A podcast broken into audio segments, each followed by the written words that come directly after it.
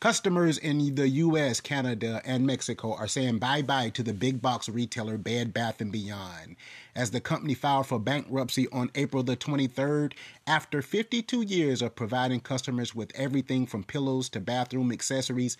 Bed Bath & Beyond, according to Bloomberg, will be closing stores nationwide, but most of the closings are taking place in the upper Midwest, uh, New York, New Jersey locations.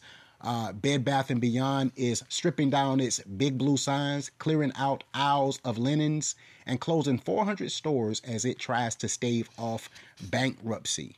Bed Bath & Beyond has fallen to the retail apocalypse over the past decades.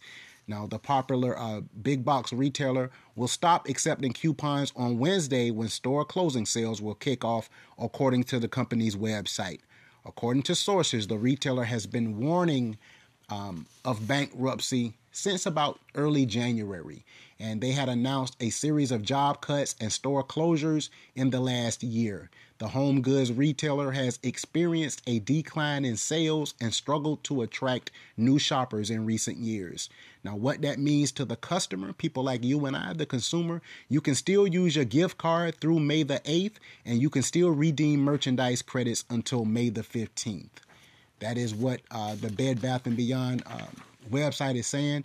They will accept returns and exchanges in accordance with its usual policies for items purchased before Wednesday until May the 24th. All purchases during the store closing sales will be final.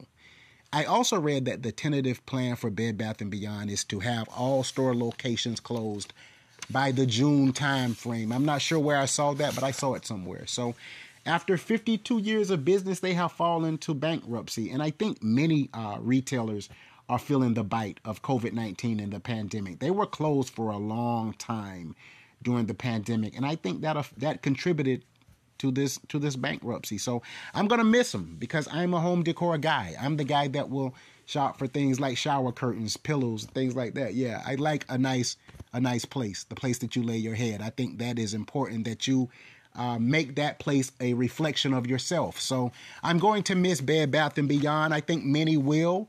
Um, we are going to have to wait and see what transpires with this because this is not good news for many people who love Bed Bath and Beyond. And I'm raising my hand because I'm definitely one of those people.